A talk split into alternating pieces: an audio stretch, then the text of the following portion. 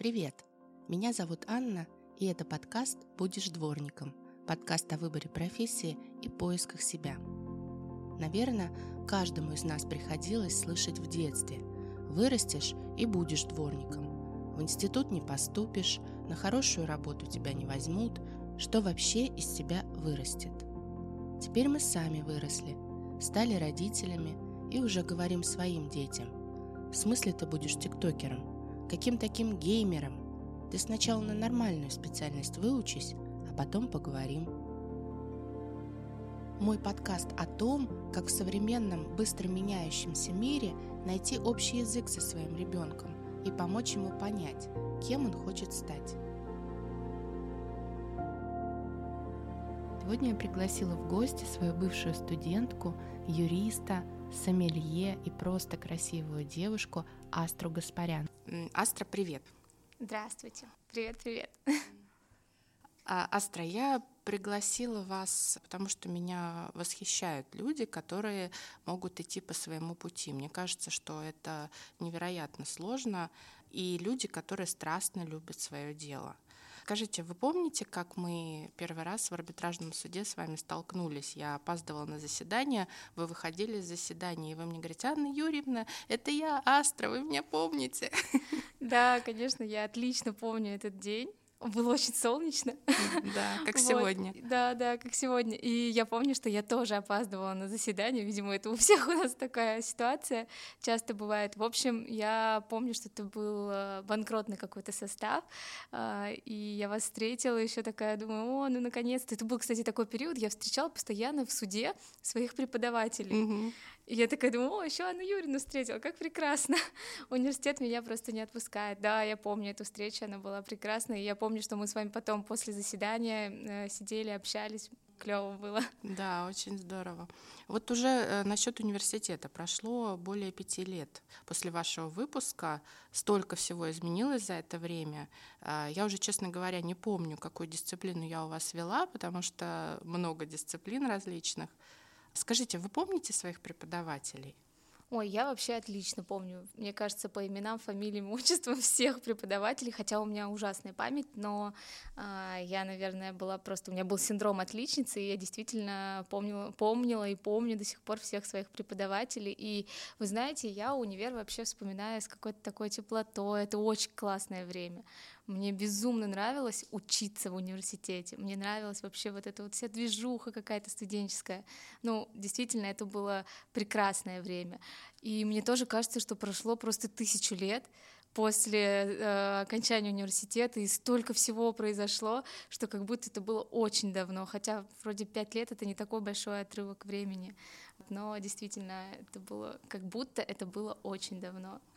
Скажите, а что вы вынесли из университета, кроме знаний? Ну, э, вообще, что дает высшее образование? Вот сейчас оно нужно, оно вам что-то дало такое фундаментальное, без чего вы не смогли бы обойтись? Ну, мне кажется, вот э, лично мне высшее образование дало, во-первых, э, даже не, то, не только высшее образование, а вообще университет, прекрасных друзей, это вот мои лучшие друзья, с которыми я до сих пор общаюсь. Их, понятное дело, не так много, как было в университете, но есть три человека, с которыми я до сих пор общаюсь, и я думаю, что это мои друзья на всю мою оставшуюся жизнь точно. А еще университет, наверное, все-таки дает э, вариативность мышления. То есть э, а, ты приходишь в университет, у тебя какой-то кисель в голове, и у тебя нету вот этого вот понимания вообще, что ты хочешь, а, а что ты можешь выбрать, и что ты вообще ты можешь что-то выбирать. А после окончания университета я поняла, что действительно есть какая-то, ну еще это, наверное, юридический факультет мне помог, да, потому что это какое-то умение выкрутиться, а, вариативно мыслить, ну то есть э, какие-то выбирать э, пути, ну и, наверное, еще университет дает умение искать. Вот это опять же тоже юридический факультет, то есть ты действительно, что нам всегда говорили, вы не должны знать все законы, вы должны знать, где их найти. В общем, мы научились искать. Но самое главное, это, конечно же, люди. Вам когда-нибудь в детстве говорили, будешь дворником? Ой, да, конечно.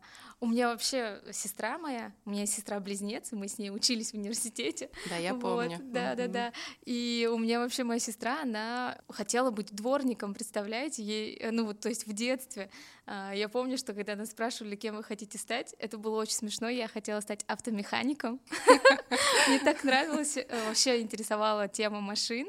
Может, из-за того, что он старший брат, он как-то эталон всего был для нас.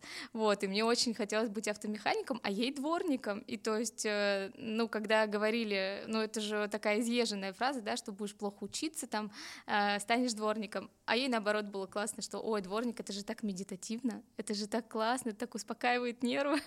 Вот, ну, то есть, э, да. А сейчас она любит полы мести? Она очень любит убираться дома, она совершенно а, очень педантичный человек, ну, какой-то э, настраивает твое настроение, вообще весь твой день, вот.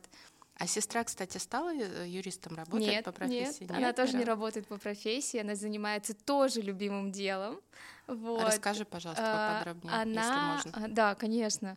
А, Я вообще восхищаюсь своей сестрой, потому что она еще с того момента, когда училась в университете, она приняла решение, что она не хочет быть юристом, что это образование просто дает ей какое-то, ну да, понимание, что у тебя есть э, диплом, поскольку всегда родители из советского прошлого себе как-то вот э, нам навязывали, что обязательно у вас должен быть диплом, у вас должно быть высшее образование и все такое, да? Хотя, насколько я помню, это она хотела быть юристом, Нет, и она нет, пошла, наоборот, нет? я А, хотела. наоборот, да? Да, А. я хотела быть юристом, а моя сестра не хотела быть юристом За совершенно. компанию. Да, она просто, у нее там тоже сложная история, она хотела быть экономистом, но тоже, знаете, не архитворческая профессия, вот. э, И она пошла учиться еще во время учебы в университете на курсы по визажу. И сейчас она является ведущим визажистом э, группы э, салонов на Элсане, которая не только в России представлена, но и за границей. У них есть салоны в Лос-Анджелесе, и сейчас они, кажется, открывают в Барселоне. Она очень круто за эти 10 лет, ну, то есть она уже 10 лет она в профессии, ну, там, может быть, чуть меньше. И она вот сейчас вообще супер востребованный визажист, ей нравится это все делать, ей нравится это искусство, это действительно искусство, когда ты а, наносишь определенные цвета, это умение тоже правильно подобрать цвета, то есть это вообще очень интересно. И мы просто с сестрой поняли, что для нас, для творческих девушек, а, профессия юриста, ну, наверное, не самая правильная профессия, которую мы когда-либо Вот, вы- кстати, могли выбрать. вопрос. А кем вы хотели стать в детстве? Была какая-то мечта? Ой, вы знаете, я много кем хотела быть, наверное. а, Первое, вот что у меня прям помню было, я очень любила шить своим куклам платье, ну, как и все девочки. Хотя было много такого пацанского у нас, вот как опять же я говорила из э, старшего брата. Но в какой-то момент мне прям помню, моя старшая сестра и мама говорили, что Астрид, ты станешь просто великим модельером. И мне действительно хотелось быть модельером. То есть это одна из профессий, которые я хотела бы. А потом, когда уже мы заканчивали школу, а, я очень заинтересовалась историей, э, ну, предметом, и очень хотела быть историком. Мне безумно было это интересно. Но почему я пошла на юриста? Потому что мне родители сказали, что историком ты особо не будешь зарабатывать деньги. Кем ты будешь там, училкой в школе или э, гидом э, в музее? Это тоже скучно с твоим э, характером это совершенно тебе не подходит, тебе нужно что-то более серьезное, тебе нужно что-то более такое, вот э, юриспруденция тебе подойдет. И, в общем, на тот момент, как я всегда это говорю и уже упомянула эту фразу, что у детей 18 кисель в голове, они действительно не знают, чего хотят, вот, поэтому я, конечно же, сделала так, как э, посоветовали мне родители, хотя родители никогда ничего не навязывали, они действительно у нас такие, они советовали, и мы просто прислушались к этому совету. Ну, в принципе, Вот. получилось неплохо, потому что Да. базовое образование есть, а для того, чем вы сейчас занимаетесь, в принципе, вам хватает навыков дополнительного образования Да. и всего прочего. В принципе, я тоже говорю всегда, что юридическое образование еще никому не помешало Вот-вот. в жизни. Оно такое фундаментальное образование. А, Здорово. А как э, начался ваш путь э, в профессии после университета и как складывалась карьера юриста? Да, я помню, что я писала диплом, И в тот момент, когда я писала диплом, я понимала, ну, нам в университете дали довольно такой длительный срок для написания диплома, и было, была возможность э, э, устроиться куда-то работать. Мне уже хотелось на тот момент работать по специальности, чтобы понять, как вообще это все работает. А, и я пыталась устроиться в организации, которая занимается правом интеллектуальной собственности, потому что мне была очень интересна интеллектуалка, и вот когда вы у нас преподавали рынок ценных бумаг, э, правовое регулирование рынка ценных бумаг, я помню, что этот предмет мне тоже был безумно интересен, но мне никогда не было интересно банкротство, куда я потом ушла работать. Вот, это был совершенно коротенький спецкурс по банкротству у нас в университете, и я никогда бы не подумала, что меня закинет туда жизнь, вот, а потом, как оказалось, что вот наши преподаватели посоветовали одну фирму, в которой я проработала потом в дальнейшем три с половиной года. А, и это первое место работы. Э, я была помощником арбитражного управляющего. Вот. То есть это все, что связано действительно с процедурой, с ведением процедур банкротства. Там была и юридическая работа, и работа процедурная, но в целом а, довольно большой объем э, интересных знаний я получила в тот момент. Но действительно, конечно же, нам сказали, что забудьте все, что вам говорили в университете. Угу. А вот. в университете сказали, забудьте все, что да. говорили в школе. Да, в общем, ничего я не забыла, на самом деле, ни там, ни там, потому что мне знания, которые я получила в школе, очень помогли первые два курса вообще э, в универе. И когда мы работали, действительно, теоретическая база, которая была получена в универе, она мне помогла работать э, по профессии, поэтому все это глупости я ничего не забыла. Здорово, это приятно слышать, потому что мы всегда вкладываем много души в своих студентов и хотим, чтобы они состоялись профессионально, по крайней мере, им эти знания пригодились. А вообще нравилось работать юристом? Вы знаете, первые два года мне действительно нравилось работать юристом, возможно, из-за того, что ну, я такая довольно трудолюбивая, и просто получать какие-то новые знания делать что-то хорошо, мне прямо, ну вот, э, я очень старалась, по крайней мере, и мне действительно нравилось. А потом в дальнейшем, ну, так вышло, так получилось, что мы банкротили одну виноторговую компанию, Русимпорт. Сейчас она еще там какие-то остатки группы компаний а, не, не, не банкроты даже, то есть они еще существуют, но вот мы банкротили компанию, и э, очень много нам приходилось в нашей работе соприкасаться с вином, как uh-huh. оказалось. Вот. А мой руководитель, он был прям вот самый что ни на есть э, винный фанат. Он увлекался вином, постоянно рассказывал какие-то интересные истории про вино. И как-то, знаете, постепенно-постепенно я себя поймала на мысли, что я прихожу на работу, я приходила всегда чуть-чуть пораньше, чем остальные ребята, я прихожу на работу, и я открываю какую-нибудь статью про вино, а, про какой-нибудь сорт винограда или про какого-нибудь производителя или какой-то винный регион и просто читаю это. Мне так это было интересно, это вот было мое на, на настрой на начало рабочего дня.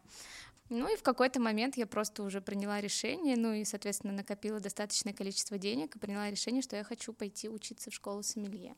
Угу. Вот. А, и почему-то сразу у меня было понимание, что я хочу пойти на профессиональный курс. Не на любительские курсы, а сразу хочу пойти на профи-курс. И, в общем, да. А расскажите, что такое работать вот в этом винном деле? Кто такой сомелье? Какими качествами нужно обладать? Может быть, там какие-то есть специальные, я не знаю, там, знаете, как для парфюмеров нос нужен, там, обоняние. Я, не...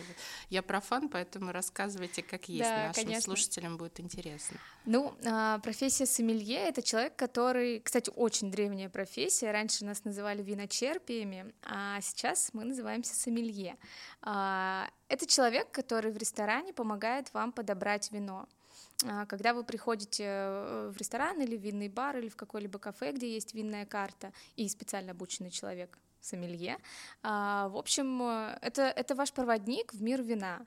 И очень важно, когда вы приходите в ресторан, вы, к примеру, не знаете, чего вы хотите, какое вино вы хотите, прислушаться, во-первых, к какому-то своему вкусу, да, даже если вы профан, у вас наверняка есть все же какой-никакой, но вкус там, ну, банально, да, красное, сухое или там белое, полусладкое. Uh-huh. Вот. И вы, соответственно, а, сомелье, который должен быть очень хорошим психологом для того, чтобы понять своего гостя и понять действительно, что ему нужно, а не навязать то, что он считает правильным, как и в любой профессии, мне кажется, да. А, сомелье должен просто задавать правильные вопросы и а, посоветовать вам а, то или иное вино. Сомелье еще человек, который должен понимать, как правильно сочетается блюдо с вином, потому что гастропара... То есть вот эти стереотипы, красное для мяса, белое для рыбы... Это один из, это один из винных мифов, вот, но в целом он имеет место быть, но все же э, это уже стереотип, поскольку действительно есть прекрасные сочетания, а, когда мы сочетаем красное вино с рыбой и белое с мясом, и это получается порой даже лучше, чем наоборот. Вот, поэтому все это индивидуально, все зависит от сорта винограда и зависит, конечно же, от э, продукта, да, то есть от рыбы. А так профессия сомелье — это действительно человек, который просто помогает вам выбрать вино в заведении. Есть еще профессия кавист — это человек, который помогает вам выбрать вино в винном магазине, в бутике а, или в супермаркетах разных, да, например, в Азбуке вкуса есть кависты. А, это практически то же самое, но он вам не открывает, не презентует вино. Да? А, в профессии сомелье очень важно а, правильно, красиво сервировать вам вино, да? подать его красиво. Это тоже очень такой интересный момент. Также сомелье в ресторане занимается закупками вин, да, общается с разными дистрибьюторами, с представителями винодорговых компаний. То есть это, это довольно... Это вообще профессия, которая для экстравертов, я так считаю. Если ты интроверт, то тебе будет очень тяжело быть сомелье, потому что, во-первых, это общение с людьми а, довольно часто и вообще практически постоянно ты общаешься с людьми, либо с гостями, либо со своими коллегами, либо с представителями вот, а, дистрибьюторов. Поэтому, конечно, быть сомелье — это быть прежде всего в обществе. Но это мне не страшно, я очень люблю людей. То есть э, я прихожу в ресторан, хочу к основному блюду, например, заказать вино. Я могу позвать, э, помимо официанта, попросить, чтобы мне позвали сомелье. Да, конечно. Так, да. он ко мне подойдет и начнет мне что-то спрашивать. Да, он начнет вас э, начнет вам задавать вопросы, э, вот как раз, что вы хотите сегодня э, продегустировать или выпить, да? А, ну, правильные вопросы, это опять же, да, какой у вас вкус, что вам нравится, да, вот какие вы вина пьете или там какие вы блюда заказали. Если, к примеру, уже заказали блюдо, то исходя из блюд, сомелье должен, в общем-то, подобрать вам вино, помочь подобрать. Но опять же, бывают такие случаи, когда гости заказали стейк, а очень хотят новозеландский савиньон блан, и они совершенно не подходят. И тут, конечно, включается сомелье-психолог, который должен правильно донести до своего гостя, что а, это не самая удачная гастро пара, но при этом не обидеть гостя, не сказать, ну, не показать ему, что он сноб и хочет там сказать, что вот я такой крутой и умный, все знаю, а вы ничего не знаете, да, потому что сейчас очень такая проблема серьезная, что сомелье в ресторанах некоторые, да, э, ну, ведут себя немножечко по-снобски, да, то есть вот, э, ну как-то не совсем правильно. Здесь очень важно а, быть э, гостю своему другом, и э, показать ему очень тактично и мягко, что вот мне кажется, что вам очень понравится вот такое вот вино к этому прекрасному блюду. Мне кажется, это связано с тем, что это не такая, ну, может быть, я опять же как профан, но мне кажется, это не такая популярная профессия. То есть я прихожу в ресторан, допустим, даже в какой-нибудь дорогой ресторан, мне не приходит в голову э, попросить э, сомелье чтобы он ко мне подошел ну, и знаете, порекомендовал. В хороших ресторанах все-таки есть сомелье. И сами предлагают, да, чтобы, может быть, к вам подойдет сомелье, или должен все-таки Нет, они чаще позвать? всего предлагают, если угу. бар, э, винный бар или ресторан нацелены на продажу вина, а практически все они, конечно же, нацелены на продажу вина, потому что все мы знаем, что рестораны с кухни не зарабатывают, они зарабатывают именно с алкоголя. Вот, соответственно, конечно, они сами пригласят э, сомелье, либо спросят у вас, хотите, мы пригласим сомелье, и, соответственно, он вам посоветует какое-то вино. Я вот. хожу не в, прав... не, не в те рестораны. Я вам посоветую рестораны хорошие. Хорошо.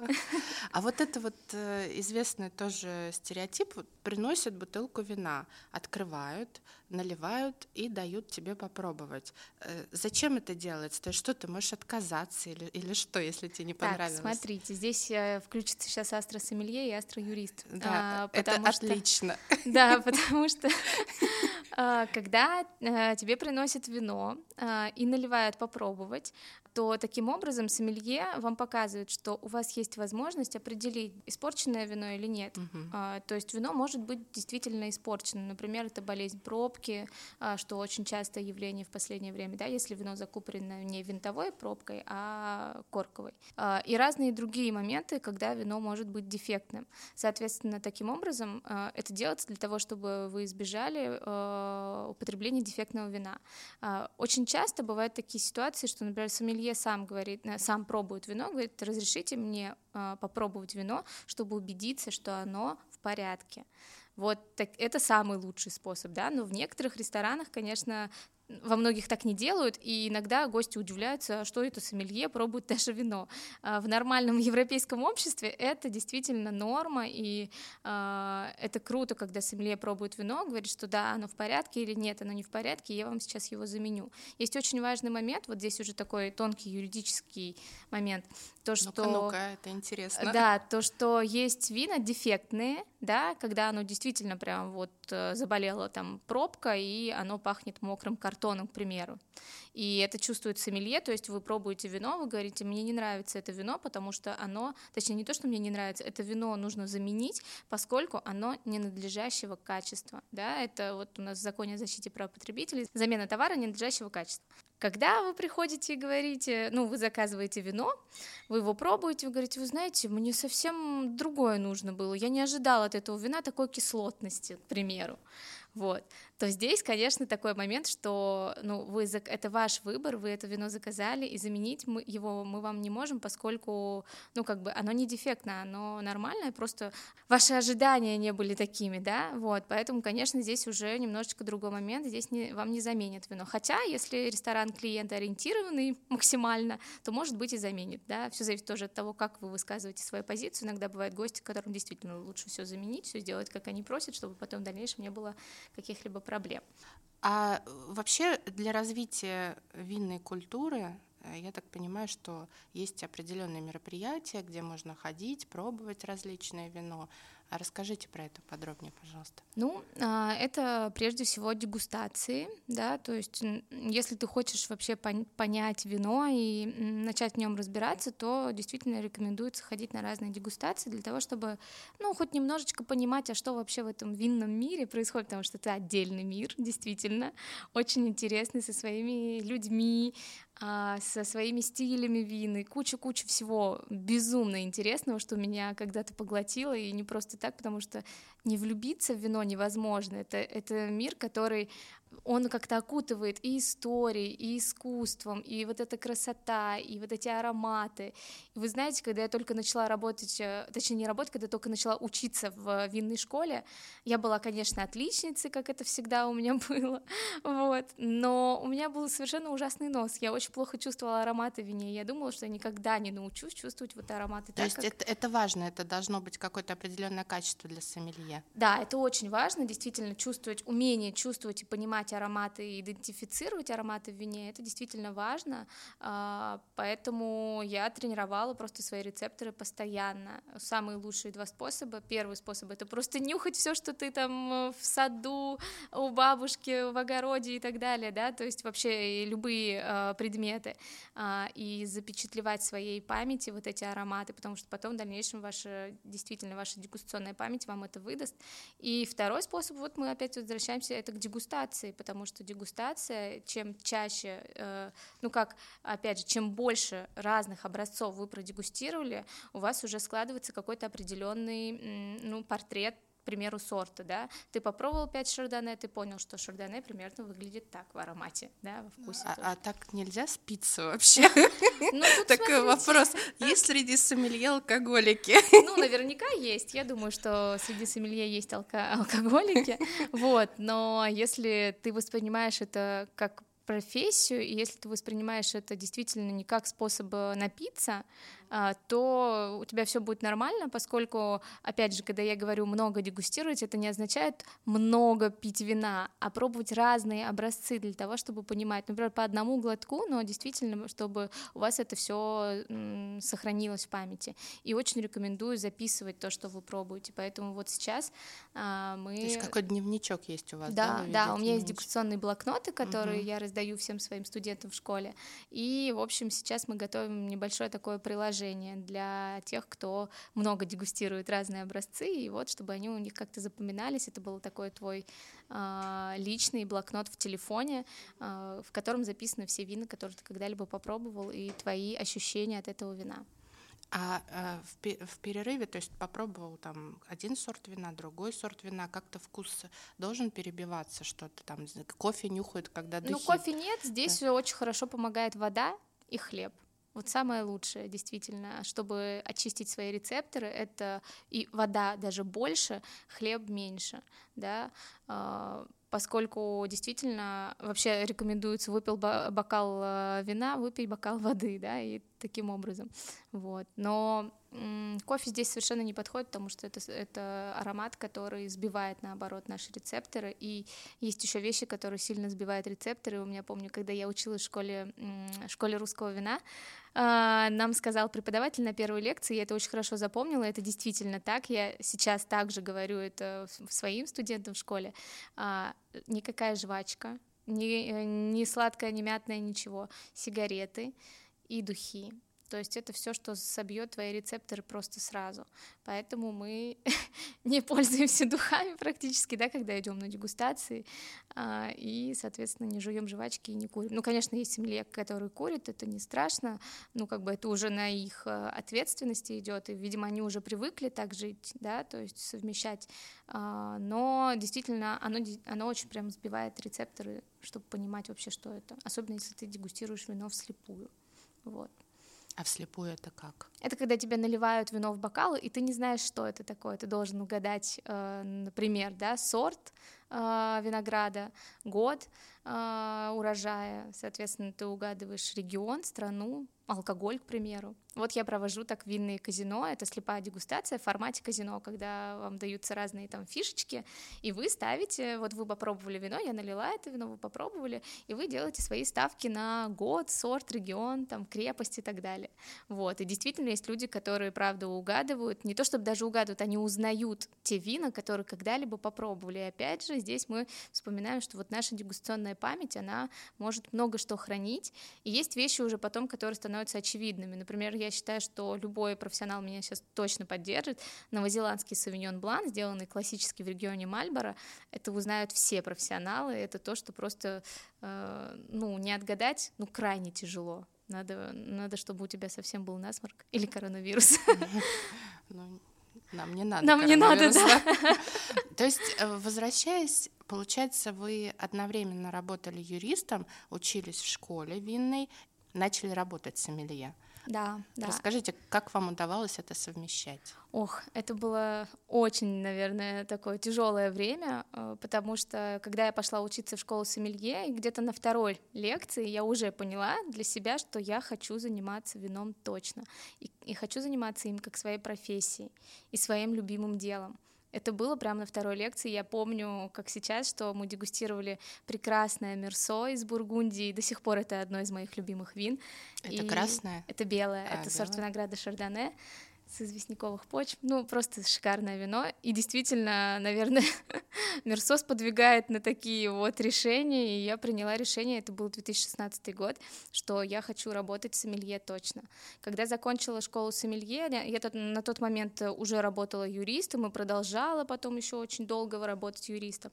А, и когда я закончила школу сомелье, я просто по вечерам работала с сомелье в разных винных барах, в ресторанах Москвы.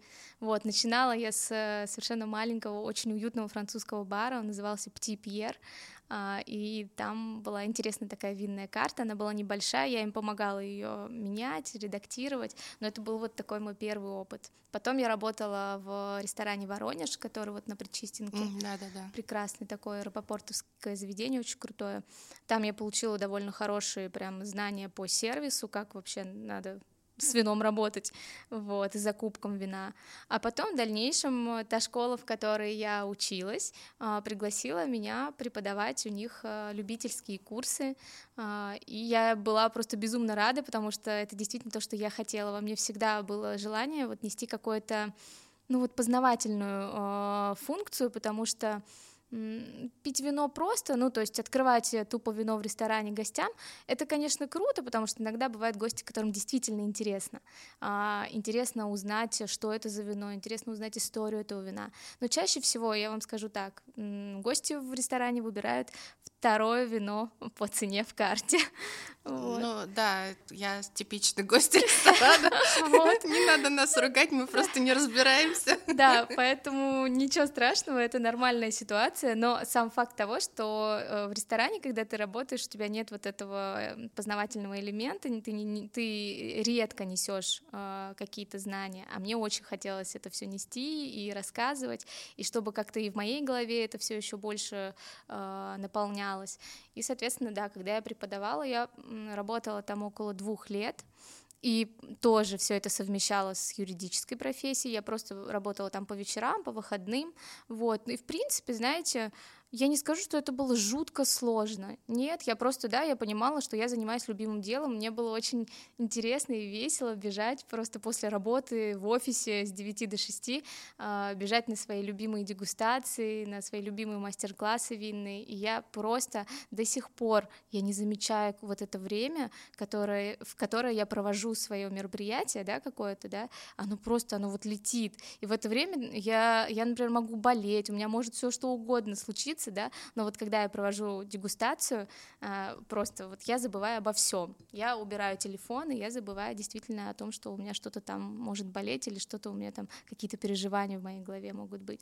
Поэтому, конечно, это было а, очень такое сложное, но очень интересное время э, совмещения с юриспруденцией и сомелье а на что-то другое время оставалось, там, на личную жизнь, на какие-то дополнительные хобби, там, в кино сходить, я не знаю. Ну, вы знаете, я как-то всегда умудрялась успевать. И до сих пор, да, то есть, э, ну, возможно, у меня было его, конечно, меньше, чем у всех остальных моих друзей, сверстников, и когда меня там приглашают, приглашали куда-то сходить, я частенько отказывала, но все равно я успевала и на семью у меня хватало времени, и на друзей у меня хватало времени на то, чтобы сходить с кем-то в кино, вот, поэтому нормально. Мне действительно этого время хватало. А как э, ваши друзья, родственники относились к вашему увлечению? Был кто-то, вот, кто резко критиковал, говорит, Астра, что ты делаешь? Ты же юрист. Да, у меня были такие люди и есть. А, друзья, в принципе, восприняли все очень классно, потому что когда они, ну, каждый из них когда-либо был у меня на дегустациях, когда они просто увидели меня в деле, они поняли, что я точно на своем месте, что я делаю то, что правильно, и то, что я хочу, и это э, истинно вот э, верный путь. А у меня была, а, и, наверное, до сих пор она немножечко есть, ситуация с моим папой. Он почему-то думает, что а, профессия сомелье — это совершенно несерьезная профессия. И вот, знаете, мы прям... Почему я очень рада сегодня еще была прийти и рассказать а, свою историю, что вот это вот будешь дворником, да, угу. будешь сомелье, и что это вообще несерьезная какая-то профессия, вино разливать, вино пить, ну, по сути, да, вот. Когда я ушла из юриспруденции, я просто уходила дважды. А, первый раз это был в 18, 2018 году. Я бросила юриспруденцию ради работы с Эмилье, и а, там произошла потом неприятная ситуация, и мне пришлось снова вернуться в юриспруденцию. Это, конечно же, был такой кризисный момент. Я думала, что из меня ничего не выйдет, и мне было действительно очень страшно. Ну, а как Во-первых, я... возвращаться, я вас понимаю, возвращаться не, не очень приятно, потому что ты выбрал свой путь, ты по нему идешь, а тут ты возвращаешься. У меня тоже была такая история, когда ну, я из университета да. возвращалась в банк, потом обратно, и это ну, ну как-то неправильно. Да, а это, это по денежным грустно. соображениям было? Да, это было по денежным соображениям, потому что я, наверное, немножко недооценила оценила весь вообще э, все то, что я могла получить, да, э, и я просто решила, что сейчас, вот в данный момент, это необходимо сделать. И я почему-то думала, что я возвращаюсь в юриспруденцию, ну, на пару месяцев. В итоге я проработала там два с половиной года, вот, и буквально месяц назад я ушла э, уже с концами. Я надеюсь, конечно, всегда говорю, никогда не говори никогда, и не зарекайся, но я очень надеюсь, что это все-таки мой последний уход из юридической профессии, я уже окончательно ушла в вино, вот, и, конечно, мне было в тот момент, мне было намного страшнее, чем сейчас, потому что тогда у меня была такая ситуация, что у меня был совершенно не развит мой блог, а, я была неизвестной совершенно в, наших, в нашей, скажем так, винной тусовке, меня uh-huh. никто не знал, и мне было очень страшно, но я ушла, потому что я ушла работать в школу сомелье, в которой я э, как раз училась и потом дальше преподавала. Ну, там произошла ситуация, из-за которой мне пришлось оттуда уйти, и я просто поняла, что что же мне делать. Сомелье в ресторане я не хотела быть никогда, ну, то есть мне, я поняла, что это не совсем мое. И я думала, что, наверное, буду проводить как-то дегустации, и вы знаете, это сейчас у меня там на дегустациях э, э, человек по 20, а раньше у меня просто было там 5 человек, и я такая, ну ладно, ладно, пять человек пришло, хорошо. И я проводила так же, как и сейчас, просто с таким кайфом все это, потому что неважно, сколько вообще у тебя там человек пришло, ты просто кайфуешь от того, что ты делаешь, вот. Но действительно был, конечно, такой период, когда мне пришлось снова вернуться в юриспруденцию, и мне было как-то немножко тяжело, но я это воспринимала просто как какой-то период непродолжительный. Он оказался чуть более продолжительным, чем я хотела, но, в общем, все равно я всегда понимала, знала, что я буду заниматься именно тем, что я люблю. И я даже, знаете, я не могу сомелье назвать своей работой. Это не работа, это не бизнес. Это вот действительно, это любимое дело. Это то, что я просто обожаю и буду этим заниматься всегда. Это прямо очень приятно слышать. Я разделяю восторг, потому что когда ты занимаешься любимым делом, мне кажется, ничего прекраснее на свете нет. Да, потому ты что... не работаешь. Да, ты не работаешь, да. А как вы боролись э, со страхом вот в момент кризиса? А у каждого же свои есть э, способы борьбы с этими страхами. Что, что вы делали? Как вы себя настраивали на то, чтобы выйти, чтобы не сдаться? Вы знаете, я просто для себя понимала, что я все-таки неплохой специалист, э, и в моей голове довольно большая база знаний про вино, и я востребована в любом случае. Вот. И, соответственно, уже рецепторы на тот момент у меня были уже нормальные. Uh-huh. Я слышала ароматы в вине. И я просто осознавала, понимала, что да, сейчас такой у тебя сложный период, он пройдет, и меня поддерживала, конечно, моя семья, меня поддерживала мама, сестра моя, вот, и они мне действительно говорили, что Астров не переживай, это просто у тебя такой сложный период, и он пройдет, и у тебя просто будет все прекрасно. И действительно, а, я, когда начала работать снова юристом, я не прекращала проводить свои дегустации, и просто за вот эти два с половиной года а, я вот э, поднялась довольно хорошо, то есть и, и на дегустациях у меня довольно много гостей приходит, и большинство это мои друзья, прекрасные совершенно люди, потому что эта профессия дала мне еще больше интересных людей, а, с которыми я бы никогда не познакомилась бы, если бы не вино. Вот, это а если, кстати, вот о людях, есть ли такой человек, а, которого вы могли бы назвать мастером-наставником? Ну, вы знаете, у меня есть просто кумир. У меня есть э, человек, э, который, э, который я восхищаюсь. А, это великолепная женщина, наша прекрасная винная леди Влада Лесниченко, создатель огромного количества а, винных карт э, заведений Москвы и вообще просто невероятнейший человек с огромной базой знаний, интересных каких-то совершенно нюансов, а, связанных с людьми в вине, с вином и так далее. То есть это человек, которого я просто восхищаюсь, которым я восхищаюсь, когда я слушаю ее. Вот, и это точно мой кумир э, в российском А вы нашем. знакомы с ней лично? Да, мы с ней лично знакомы, прекрасно знаем друг друга, и, э, в общем, она знает, что я безумно... И не я одна действительно восхищаюсь этим человеком, потому что Влада, ну, как-то она в себе сочетает вот эту простоту человеческую, доброту, да, открытость с огромной базой действительно знаний и интересных каких-то вещей э, о вине. Она очень полезна, интересна. А вот сама тусовка винных профессионалов, она лояльная? Я имею в виду, а, вот, например, я увлекаюсь иногда, занимаюсь дайвингом, там очень лояльная тусовка, люди всегда поддержат, помогут, никто никогда не нахамит. А вот, например, на горных лыжах там довольно-таки э, общество таких снобов, э, я прошу прощения у всех любителей горных лыж, но так и есть. А вот винная тусовка, она какая? Ну, вы знаете, мне кажется, что винная тусовка, она она лояльная, а, то есть э, мы всегда вообще э, рады каким-то новым интересным людям, которые действительно знают, которые хотят больше знать и так далее. И вообще, в принципе, мы все, кто на вине, да, э, мы все очень такие, ну, очень творческие, и вы знаете, нет какого-то там, то, что ты хочешь получить супер крутое финансовое положение и так далее, карьеризма какого-то, да, как, к примеру, кстати, в юридической э, тусовке. Да. Вот. Здесь все намного проще, и люди действительно могут там жить где-то в хрущевке, но при этом тратить огромное количество своего дохода на вино, потому что это действительно ценно и важно. Вот. Поэтому тусовка, она очень открытая, она классная, и это действительно не такое большое количество людей, это там человек 60, которых ты знаешь, она небольшая, поэтому постоянно ты встречаешься с одними и теми же людьми на разных винных мероприятиях. И знаете, конечно же, везде есть люди, да, и люди все разные, а, есть хорошие, есть плохие и так далее, в общем, это нормальная ситуация, у кого-то может быть плохое настроение сегодня, у кого-то отличное настроение, но в целом я все-таки убеждена, что у нас очень-очень классная тусовка.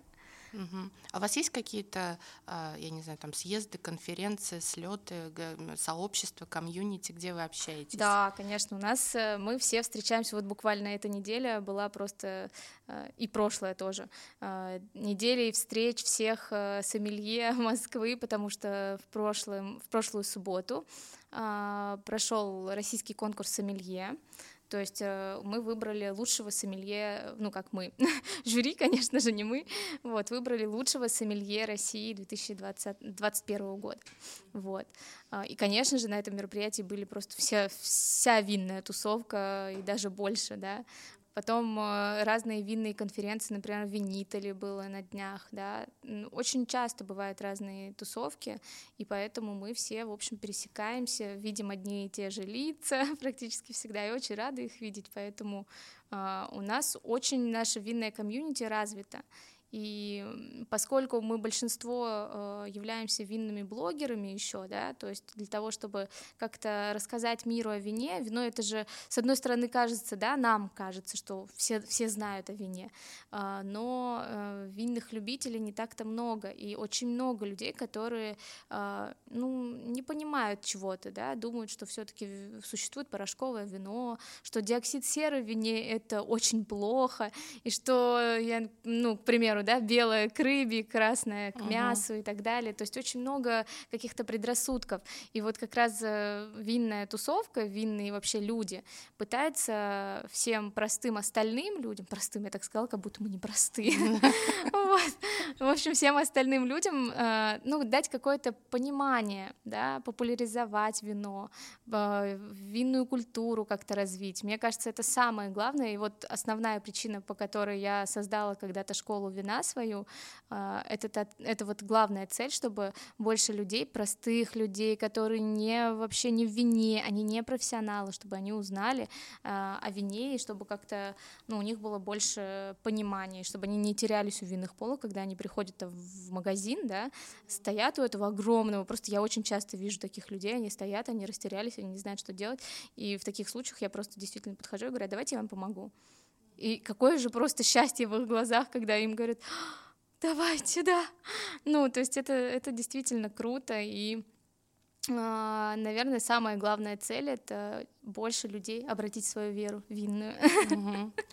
Вообще работа с сомелье — это же ночная, по сути, работа, вечерняя, ну, там, по крайней мере, наверное, до двух, до трех часов ночи ресторан работает, ну, не считая ковидную ну, эпоху. Как да. Э, после офиса, когда там, с 9 до 6 изменилась ваша жизнь сейчас? Ох, ну да, я стала высыпаться. Это большое счастье, потому что действительно, если раньше я там приходила часа в два ночи с дегустацией, и вставала там в 7-7.30 на работу, мне было действительно тяжело. Сейчас я встаю, ну, я все равно, конечно, ставлю будильники и встаю либо в 8.30, либо в 9, но мне этого действительно хватает. Это тот недостающий час или там полтора часа, которые мне помогают как-то вот э, восполнить все силы, да. Поэтому, конечно, мне стало легче, но работы не стало меньше, вообще совершенно не стало меньше, ее стало больше, и несмотря на то, что у меня высвободилось довольно большое количество времени, а, я просто сейчас понимаю, что все утро я там решаю какие-то дела, там что-то заказываю вина, согласовываю площадку для мероприятий. И а, опять же, это время пролетает максимально незаметно. Ты такой, о, тебе уже там надо бежать на подкаст к Ане Юрьевне. А э, скажи, пожалуйста, правильно, ну, э, я так понимаю, что э, сомелье преимущественно совы, то есть им нужно ночью быть активными. Ну да, да. А, а какие еще качества необходимо а, иметь для того, чтобы работать сомелье? Ну, вы знаете, кстати, я жаворонок. Да? Но да, я жаворонок, и мне первое время было довольно тяжело. тяжело. Я постоянно зевала на всех мероприятиях. Ну, на своих, конечно, как-то я так сдерживала себя, но мне было тяжело. Но сейчас я уже, наверное, перехожу в это состояние не то чтобы сова, не то чтобы жаворонок, просто человек. Это, это было в какой-то момент, это действительно было сложно качества, которые необходимы сомелье. Но, как я в самом начале говорила, это, конечно же, умение понимать людей, да, быть открытым для любого вообще человека, который к тебе придет, действительно, со своими вкусами, если он супер фанат пиногриджу, а ты терпеть не можешь этот сорт винограда, то ты должен мягко ему пояснить, что а давайте-ка мы попробуем. А, пиногриджу это очень классный, интересный сорт, рассказать ему вообще, какие есть да, интересные образцы, потому что действительно сорт э, интересен. Вот. Но при этом посоветовать ему попробовать что-то другое да, очень мягко, тактично это сделать. А, также качества, которые необходимы человеку, который работает в сомелье, я считаю, что это умение работать прямо вот в режиме многозадачности. А, как и юристы тоже. вот, работая юристом, я это в себе как-то выработала. А, когда я только начинала работать с сомелье, мне было действительно тяжело и там а, эту многозадачность в себе как-то а, держать. Но при этом а, это действительно так, когда у тебя там заказы вин с одной стороны, с другой стороны люди, которые хотят прийти на дегустацию, с третьей стороны там на школу записаться, а, там еще дегустационный блокнот надо доредактировать. Ну, в общем, действительно, это умение работать как-то с огромным количеством разных э, задач. И, наверное, это творческость, ну, какая-то вот, да, это всегда хочется что-то быть интереснее, потому что среди нашей профессии огромное количество таких невероятно творческих, интересных людей, и ты просто тянешься действительно к этим людям, и ты понимаешь, что быть просто классный, это уже недостаточно. Быть на, надо быть действительно прям вот творческим человеком с какими-то интересными идеями, с интересными предложениями. Поэтому как раз ну, не стремление быть классной, а стремление что-то новое, интересное сделать, я создала, uh, создала игру Wine Activity. Угу. Это как Вот, кстати, обычная... расскажите, чем вы сейчас занимаетесь, как вы зарабатываете на жизнь, и вообще, если сейчас спросить, Астра, а кем вы работаете, кто вы по профессии, что вы ответите?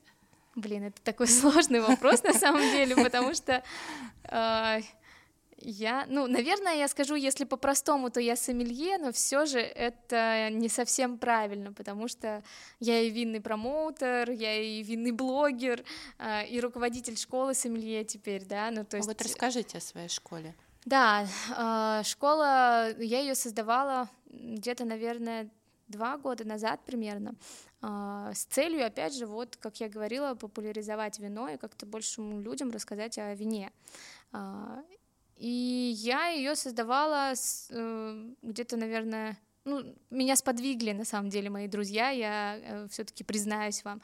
Мне было всегда очень страшно, я всегда в глубине души хотела свою школу, когда работала в той школе, в которой преподавала, и, конечно, я хотела всегда свою, но мне было так страшно, я думала, ну как так, это же помещение надо найти, это же куча нюансов, куча всего, это же так тяжело, а, но а, в этот момент я как раз очень хорошо общалась с моими друзьями из школы русского вина, это ребята, которые создали Э, школу про российское вино и рассказывают о российских сортах, о российских регионах. И сейчас она как никогда популярна, потому что с учетом того, что ковид нас всех захватил, и мы не можем уехать, к примеру, за границей, винный туризм очень хорошо развит, и а, действительно огромное количество людей обращается в школу русского вина, чтобы понять вообще, что такое российское вино, потому что оно прекрасно.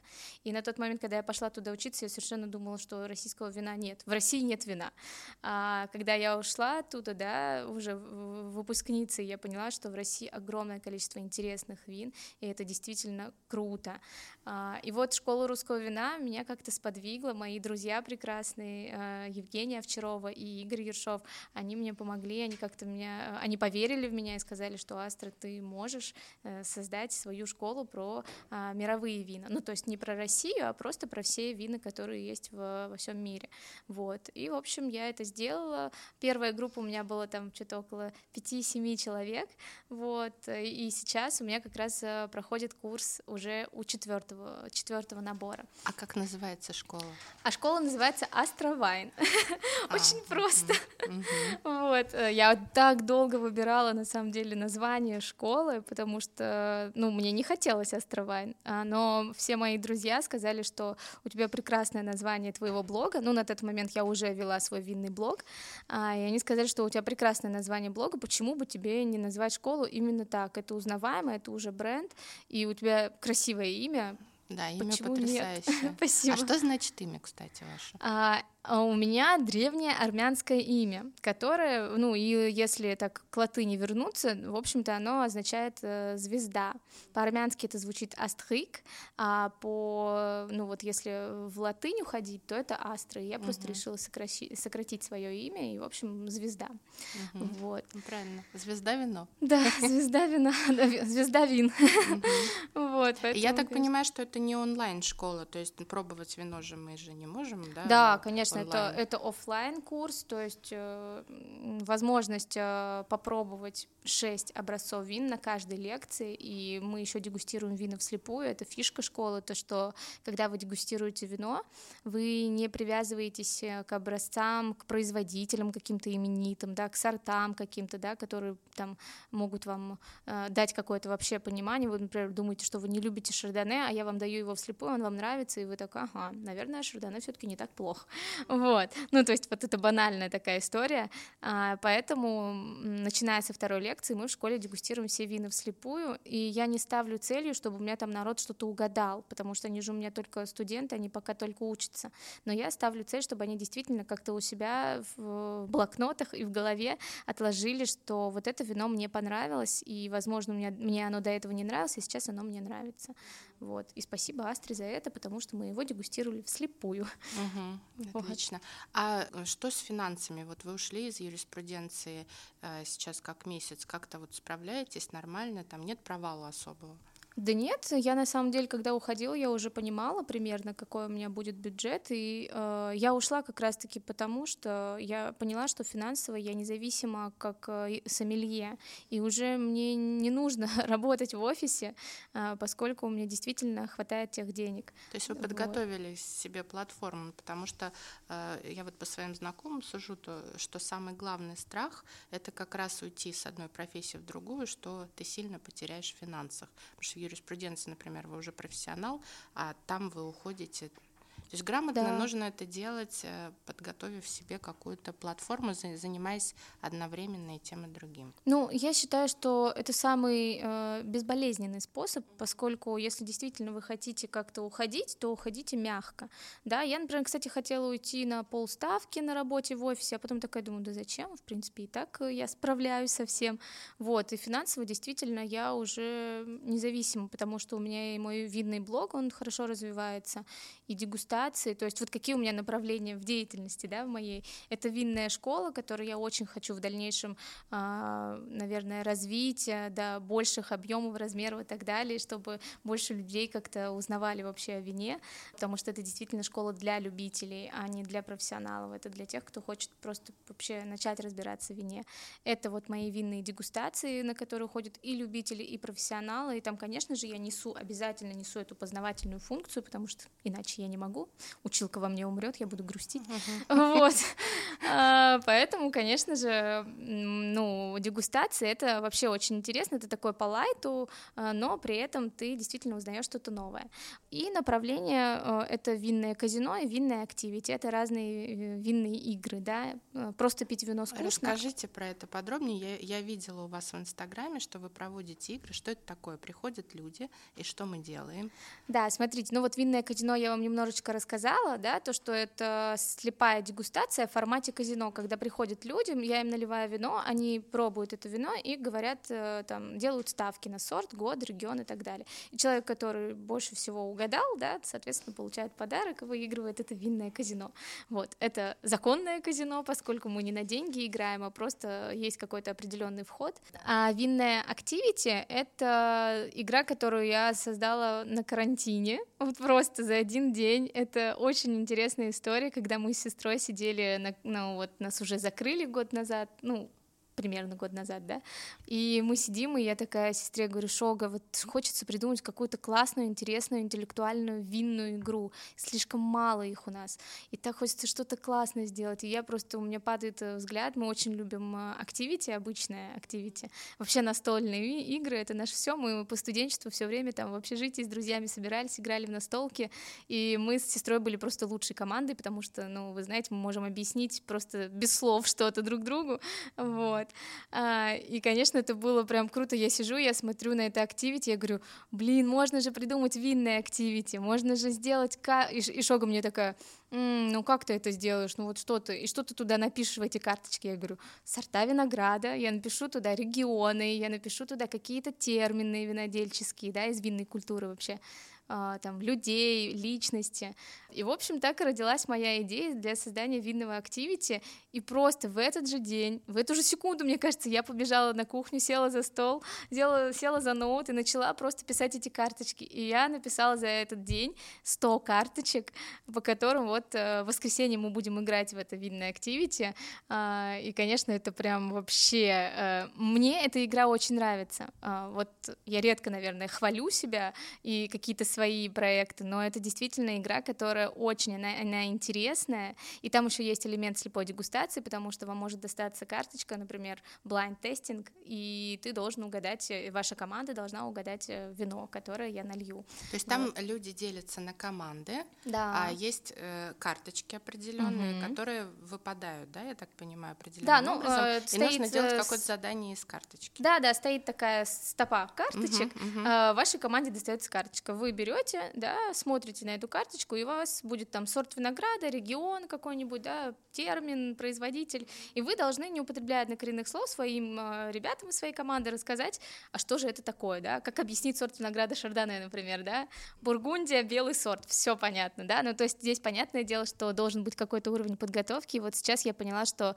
нужно их чуть-чуть облегчить, потому что они а, для полупрофессионалов а, для, и для профи. Вот, поэтому буду чуть-чуть их облегчать, делать разными уровнями. В общем, такая интересная идея. Но а, сам факт, то, что мне пришла в голову идея создания интеллектуальной винной игры, это круто, потому что их действительно у нас пока мало. Ну, вот. Да, это, это очень здорово, но это нужно знать. То есть это нужно немножко разбираться в вине, потому что я приду, и мне что шардоне, что каберне, и да, как бы да. я не, не, не отличу даже на вкус, и не то, что объяснить. Ну да, здесь действительно должна быть, наверное, какая-то э, базовая теоретическая практическая подготовка, поэтому, ну, в общем, это для всех тех, кто ходит на дегустации, кто уже так в вине немножко. Но это очень интересно. Я желаю вам успеха в развитии этой затеи, потому Спасибо. что, я думаю, будет много народу, потому что если базу какую-то изучить, и если угу. войти в эту культуру, то это будет э, очень здорово. Спасибо. Скажите, вы сожалеете, что вы ушли из юриспруденции? Ой, ну точно нет. Здесь я могу сразу ответить однозначно. Я не сожалею, точно. Потому что то, чем я сейчас занимаюсь, мне очень нравится. Это то, чем я просто вот я даже не могла бы помеч... мечтать о том, что я буду заниматься тем, что мне безумно нравится, и э, очень много моих друзей, я прям, ну вот мы когда встречаемся с моими студенческими друзьями, с моими школьными друзьями, вообще просто с э, друзьями, э, мне очень часто говорят, Астра, какая же ты счастливая, ты тот человек, который нашел себя, Угу. Вот действительно, я нашла то, что мне безумно нравится, и то, что, э, ну, от чего я получаю колоссальное удовольствие.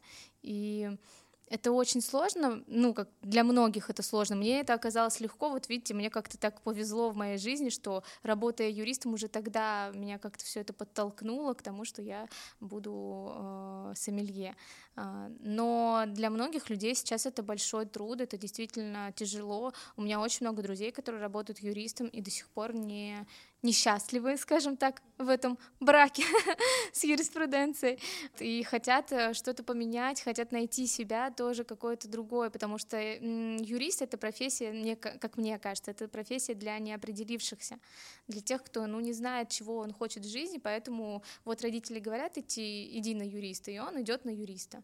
А, потому что это вот э, все идут. Ну, да. Вы знаете, вот э, мы сейчас коснулись важной темы, собственно, почему я завела подкаст и тоже собираюсь создавать свою школу а, помощи детям в определении. Мне кажется, что а, как можно ответить там в 17 лет, что я буду сомелье? Конечно, никак. Никак. То Если есть нужно идти не, учиться, там... нужно уйти учиться, пробовать различные варианты, что-то делать. И мне кажется, судьба тебя выведет в твое направление, если ты не ленив. Да, согласна. Конечно же, тяжело вообще понять для себя, что ты э, будешь сомелье.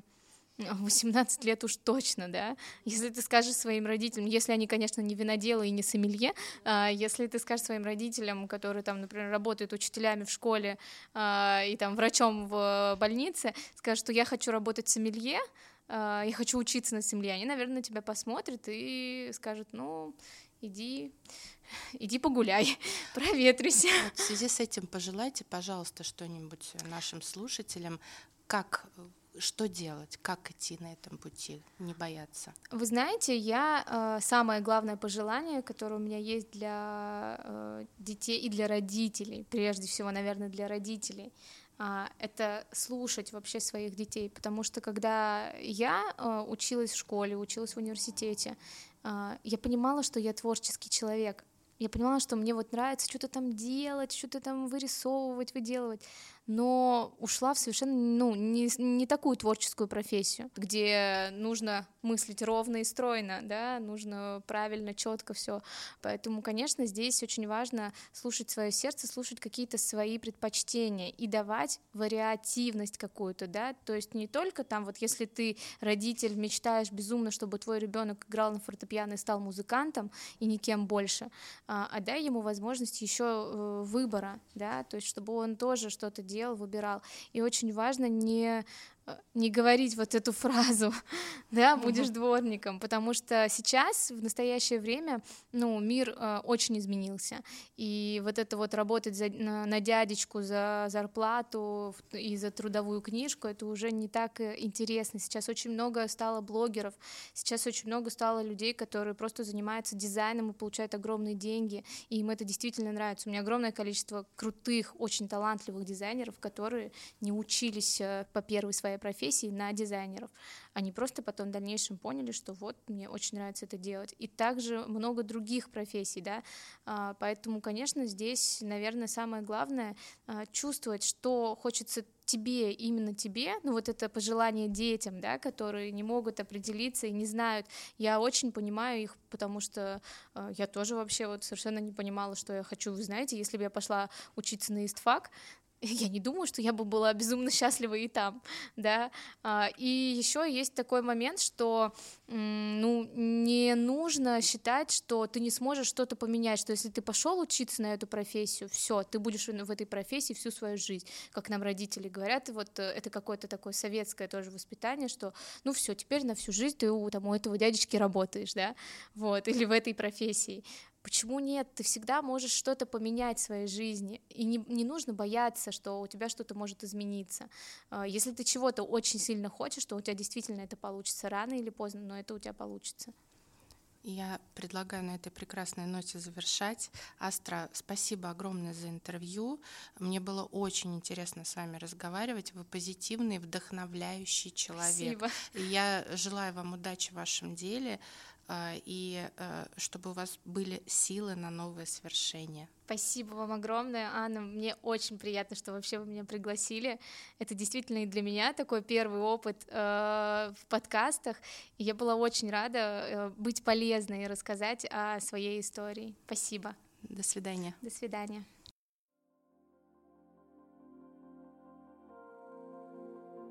Подкаст можно послушать на любой из платформ Apple Podcasts, Яндекс Музыки, Google Podcasts и других.